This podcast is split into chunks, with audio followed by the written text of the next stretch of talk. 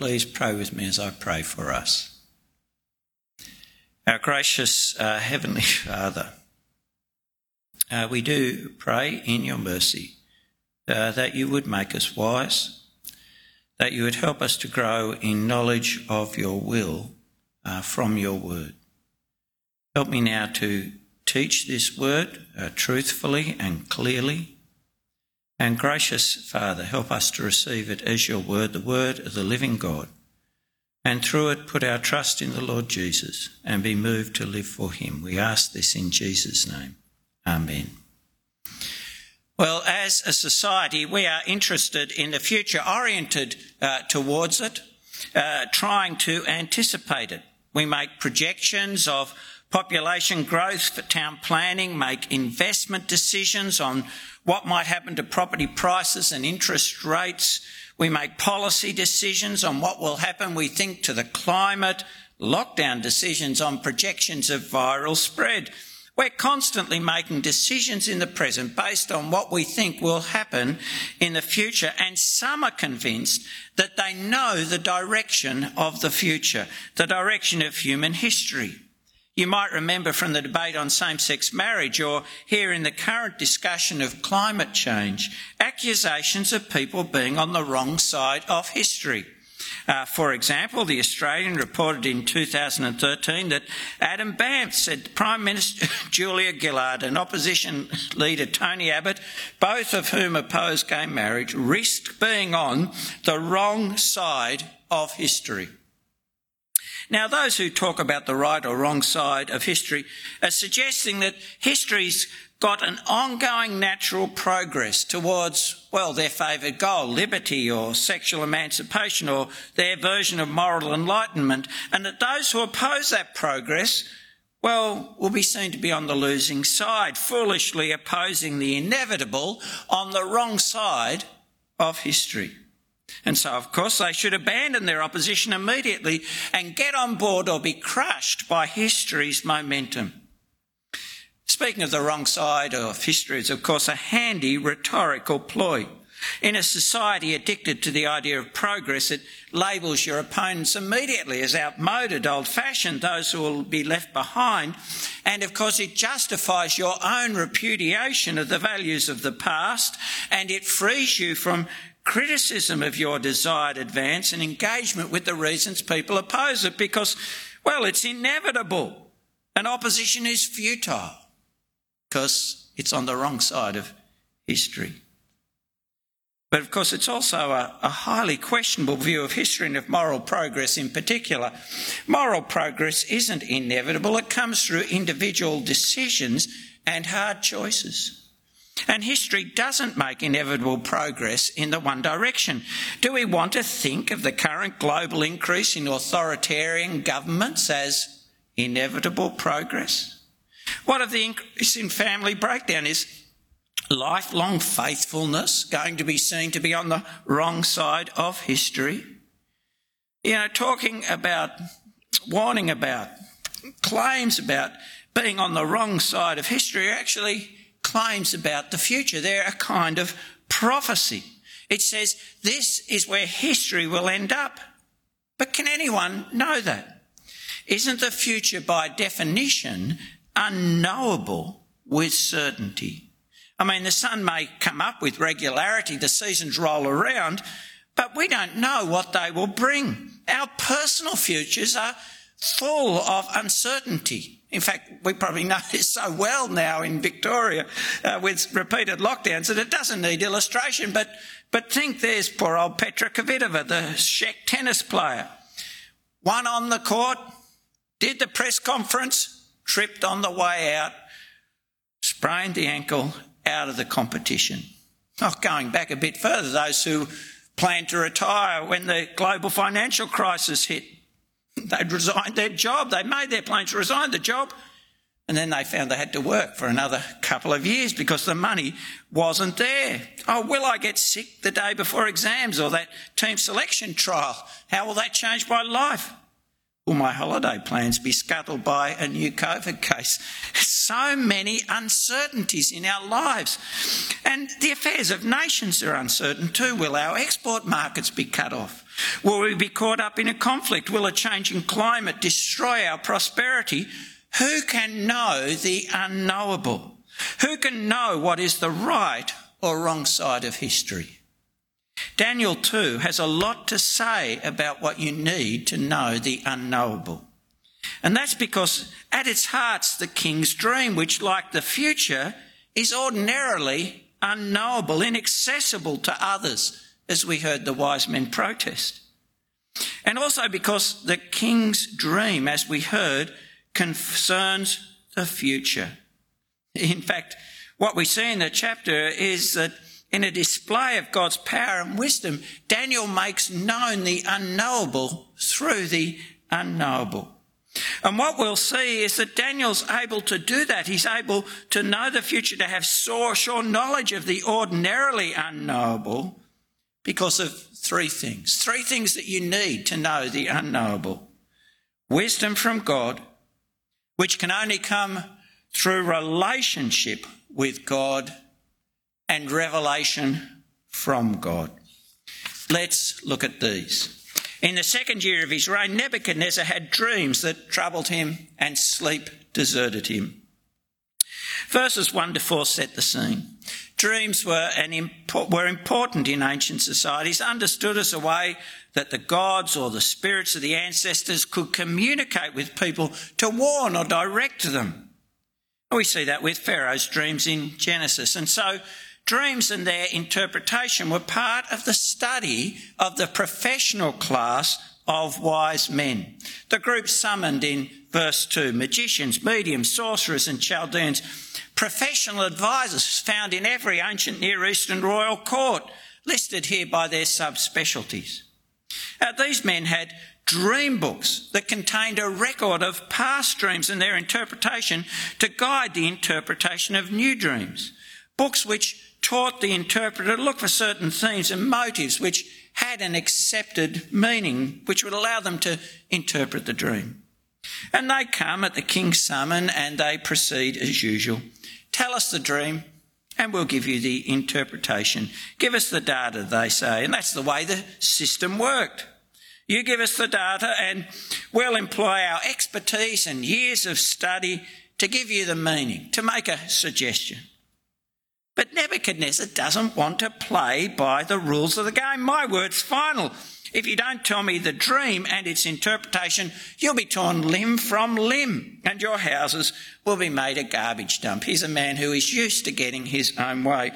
He demands that they tell him the dream itself and then the interpretation. Well, of course, the professionals think this is entirely unreasonable.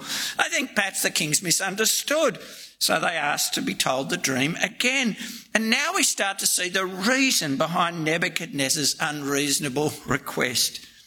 I know for certain you're trying to gain time. You've conspired to tell me something false or fraudulent. He distrusts them, thinks they will tell him anything, and rely on the passing of time for things to change or for the king to forget. Nebuchadnezzar wants certainty, to know that they can give him a true and sure interpretation. And for that, well, he demands that they tell him the dream. You see, he wants to be able to check their truthfulness against something he knows, the dream, before he accepts what they say about something he does not know the interpretation. And it's reasonable, isn't it, to test somebody's trustworthiness before you believe what they say, especially about the unknown future. And it's actually a reasonable test. The dream comes from the gods, and so the true interpretation can only come from the gods. And so if these wise men have access to the gods for the true interpretation, and if they don't, how can they claim they know for certain what the dream means? Well, they would have access to that same source for the dream as well. But of course, what seems reasonable to the king, the wise men protest is completely unreasonable. No one on earth can know what the king wants to tell him. That kind of knowledge belongs, verse 11, to the gods the source of dreams. And you can't go knocking on their door to ask them. Their dwelling's not with mortals. Up till now, they say everyone's accepted that. It's unreasonable to expect us to give an interpretation without giving us data to interpret. What they're doing is actually conceding what the king feared. They don't really know their interpretations are guesses, and he is angry. They're useless, he thinks. They're defying his commands. Off with their heads.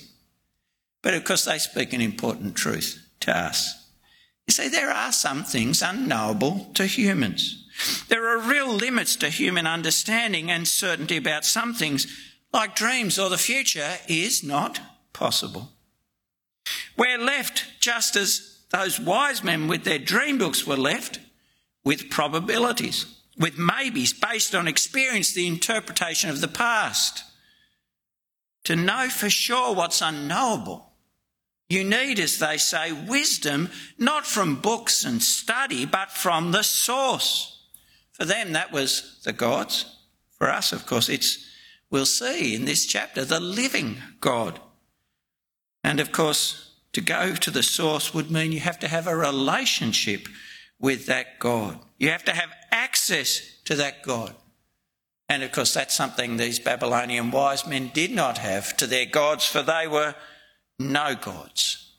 Now, Daniel and his friends get caught up in the purge, but unlike the Babylonian wise men who only provoked the king's anger, Daniel shows he is really wise. Verse 14, he doesn't inflame the situation, he answers Arioch with tact and discretion, the soft answer of Proverbs that turns away wrath.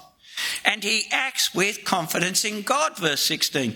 He seeks time, but he's confident he can bring the dream and its interpretation. You see, Daniel has faith in the true and living God.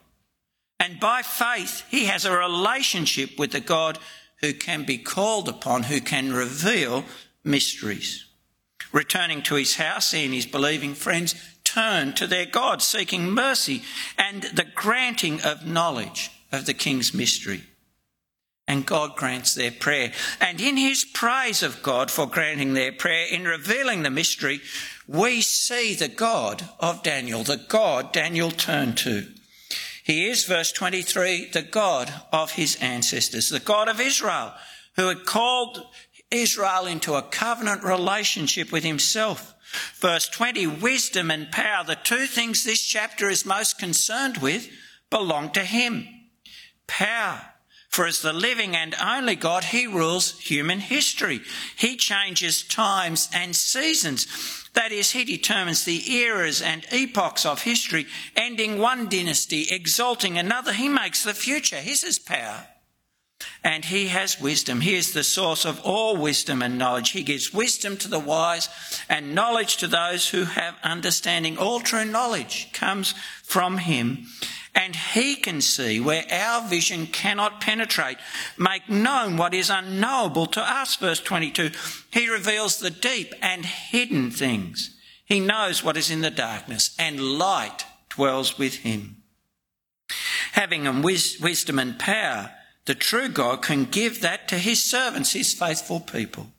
Verse 23 Daniel praises him for giving him wisdom and power.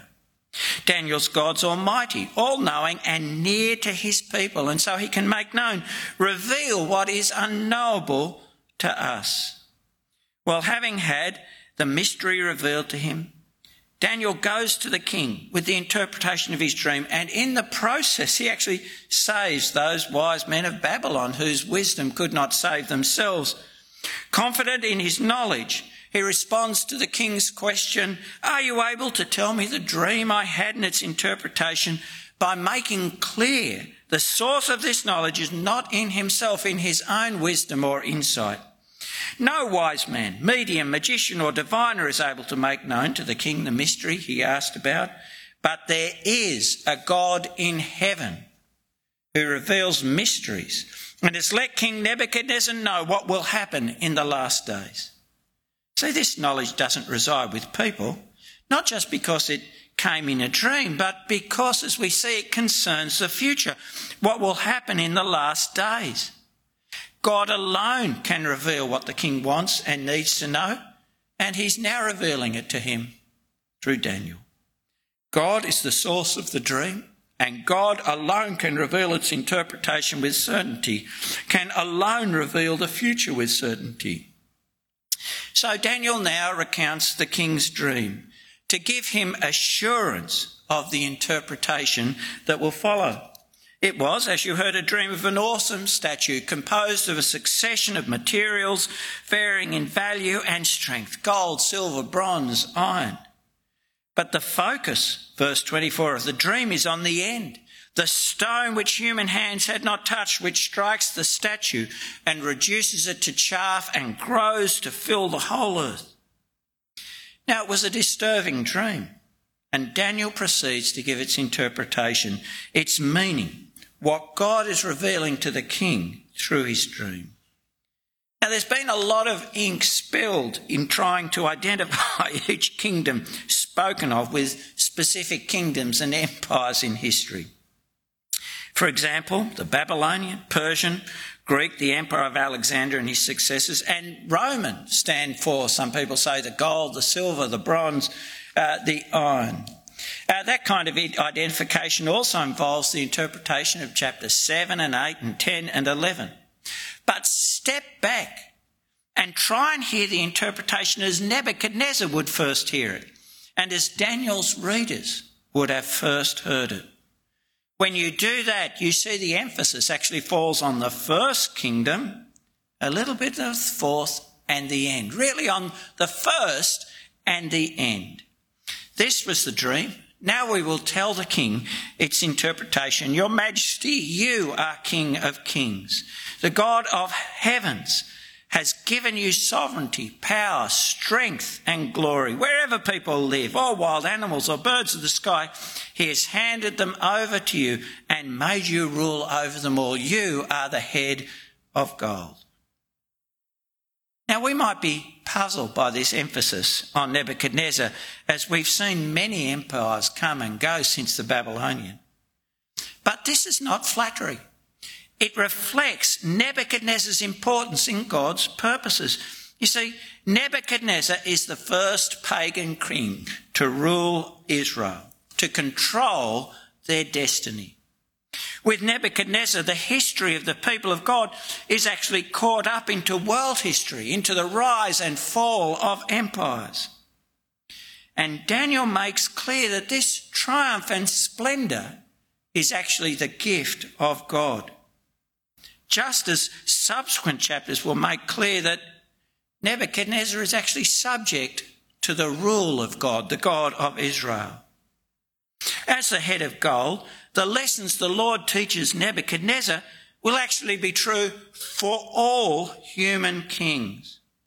And in Nebuchadnezzar, God's people learn the truth of the Lord's sovereignty over all rulers. No following king will be greater than Nebuchadnezzar, the head of gold. Then, of course, we have a succession of inferior kingdoms, culminating in the fourth, who had feet of iron mixed with clay. Uh, that succession speaks of the impermanence of earthly kingdoms and empires. Each in its turn may look strong, look like it's going to be here forever. They might even believe that about themselves, but they'll pass. And in the fourth kingdom, God reveals the frailty inherent in earthly power. It's strong, but it has weaknesses within it in its very makeup. It's unable to forge that unity that can sustain it. But before it collapses under the weight of its own instability, our attention is directed to the rock which no human hand has touched in the days of those kings. The God of heavens will set up a kingdom that will never be destroyed, and this kingdom will not be left to another people. It will crush all these kingdoms and bring them to an end, but will itself endure forever. You saw a stone break off from the mountain with a with, without a hand touching it, and it crushed the iron, bronze, fire, clay, silver, and gold. The great God has told the king what will happen in the future. The dream is certain and its interpretation is reliable. The end, the goal of history, is here revealed. And it does not come from within history, but from outside history. There's no historical progress, necessity, sorry, no inevitable progress to this goal. Its arrival is unknowable from history, not able to be predicted on the basis of past experience. It's the free act of God establishing his kingdom himself, a kingdom for God's people enduring forever. And it will have no rivals, no competitors. Its coming will mean the end of all independent, idolatrous human rule. Their power will be gone forever, leaving no trace. God's people know the end of history, and as we'll see, they know what cannot be known for sure. Not because they've been told, like Nebuchadnezzar, the unknowable, being assured of the truth of Daniel's interpretation by being told first the dream. No, God's people know the end of history for sure because they have seen the beginning of its fulfillment in the ministry, death, and resurrection of our Lord Jesus. But Nebuchadnezzar does know he has been told the truth, that he had been given the interpretation of his dream from God by God. He's actually more impressed with the fact of the interpretation than its content. A pagan, believing that heaven was populated by many gods, he now acknowledges Daniel verse 46 and honours him as a messenger of the gods, as a messenger of the supreme God, the God of gods who is also the Lord of history. He says, the Lord of kings, whether they believe in him or not. Nebuchadnezzar confesses power and wisdom, you see, belongs to Daniel's God, as Daniel had said. And he showers gifts on Daniel and rewards him with a preeminent place in his bureaucracy. In so doing, he sets the scene for the chapters that will follow in this book by exposing Daniel and his friends to the jealousy of those whose lives God, in his mercy, has saved through Daniel. But we'll hear more of that in the weeks ahead. Daniel, wise because he has a relationship with the living God and relies on the revelation of God to know the unknowable, is vindicated. You could say he finds himself, at least for now, on the right side of history. Human knowledge is limited, limited by our own embodied finiteness. There are some things we just cannot know. Or perhaps one day with functional MRIs and brain mapping, we might be able to penetrate dreams, predict what they are. But we will never know the future with certainty. All we can do is make predictions based on our knowledge of the past. Yet our knowledge of the past and chains of causation is never comprehensive. Have we selected the right variables, made the right assumptions? All we have is probabilities and maybes distorted by our ignorance and sin. Or more. You see, God can act within history from outside history. He is not subject to our modelling. He can do things we cannot imagine. He can come amongst us as a man, bring life from death, even as he can bring something from nothing. To know the unknowable future with certainty, to know the end of history, who will be on the right or wrong side of history, we need the wisdom of God. God, who is the Alpha and the Omega, the beginning and the end, who knows all things. We need the wisdom of God, given in relationship with God through the revelation of God. And that is what we have in the Lord Jesus Christ, who can say of himself, as he said to John, I am the first and the last, the living one. I was dead, but look, I am alive forever and ever, and I hold the keys of death and Hades. You see, the Lord Jesus knows it all. He has unconquerable life. His knowledge is not limited by time and unconquerable power. He decides where people will stand at the end. He has the keys of death and Hades. And that's one reason why Paul says all the treasures of wisdom and knowledge are found in Christ. In Him, in the Lord Jesus, we have what we need to be wise. We have relationship with God and we have received the revelation of God And so, trusting him like Daniel, we can be amongst the wise, for on the right side of history at the end. And in the gospel, we see that in Jesus we have confirmed the end of history, the kingdom Daniel spoke of. The kingdom of heaven, as we're hearing in Matthew, is at the heart of Jesus' ministry. He takes up Daniel's vision and he says that the kingdom is near in his ministry, in his presence. It has erupted into history already. And he teaches us about that kingdom. He teaches us how even now it's filling the earth. It's like a mustard seed that a man sowed and grows taller than all the other trees so that the birds of the sky come and nest in its branches. It's like leaven that works through the whole lump. Even now, it is filling the world. Oh, and yes, he teaches us of the end, of that day when evil is removed. It's like a large net that's thrown and collects every kind of fish. So will it be at the end of the age. They'll go out and separate the evil from the righteous and throw them into the blazing furnace where there'll be weeping and gnashing of teeth. That kingdom does not come through human effort, from human possibility from within history nor is it predicted by human wisdom. Rather, it comes from what Paul says no eye has seen, no ear has heard, and no human heart has conceived. It's established by the power and wisdom of God revealed in the death on the cross of our Lord Jesus. The wisdom and, God, and power which seems to be weakness and folly to us, but it's unconquerable and it reveals a kingdom, a reign that no human power can rival or overthrow. Who will, in the end, be seen to be on the right side of history? Well, only those who are wise by receiving the revelation of God. Those who conform their life now to the end, the goal of history, to the goal to which the living God, the God of gods, is moving all history and will bring by his own mighty work the establishment of his reign over all, when every knee bows to the Lord Jesus, and when all sin and wickedness will be removed and human pride will be no more.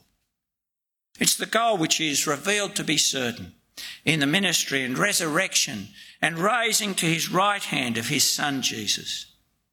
And that means if you're not yet a believer in Jesus, you need to get right with him so that you're ready to meet him.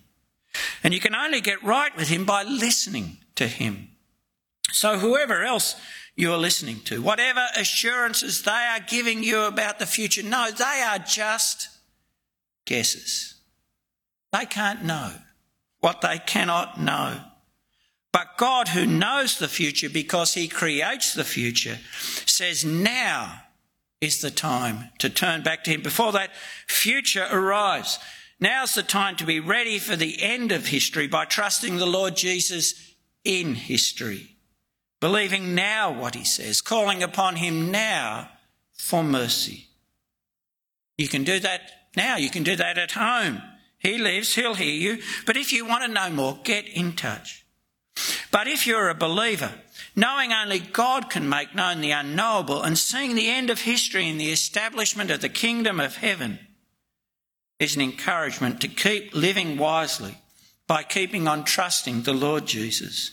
As Paul says, just as you have received Christ Jesus as Lord, continue to walk in him, rooted and built up in him and established in the faith just as you were taught, overflowing with gratitude.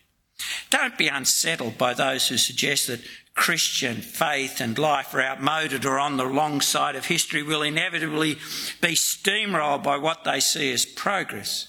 Those who call you to abandon loyalty to Jesus, to get on board with what they think is the irreversible flow of human history towards their vision of the good life. They claim to know what they cannot know. For history's end does not come from within history. Only God knows, and God has revealed and God will bring the glorious kingdom of his Son. So keep being wise, living in relationship with the living God through believing the gospel of his Son Jesus, confessing him Lord, and having your future and present informed by the revelation of God. And you know that way, like Daniel, you'll actually save lives by making the revelation, the gospel of Jesus known so that people can turn to him. Oh, and you'll bring acknowledgement of the goodness of the wisdom of God by the quality of your life as you live in obedience to God. Live out the teaching of that Sermon on the Mount.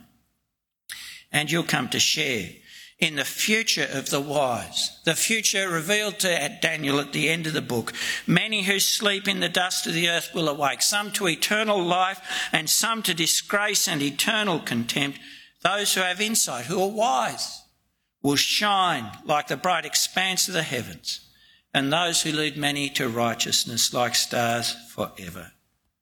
You'll come to share in the future of the wise and to be raised with Christ well, that is to be on the right side of history. I'm going to pray and then Dawn will lead us in prayer. Our gracious Heavenly Father, we thank you that with you is wisdom and power, and you reveal to us what we could not know for ourselves. That the dark and uncertain future is light to you. And we thank you for revealing the end, the kingdom of your Son. And we thank you in our Lord Jesus for giving the revelation of that kingdom content. That the day will come when every knee bows to him and he is glorified and raises his people to live with them in the new heaven and earth and removes all wickedness and evil from your presence. We thank you for that revelation of the end. And we pray in your mercy that we would be wise. We would listen to him and conform our lives to all that he says because we trust him. And so, Father, we pray that being wise, we also, like Daniel, would bring others to confess that you are the true and living and only God, the God of gods and Lord of kings. In Jesus' name, Amen.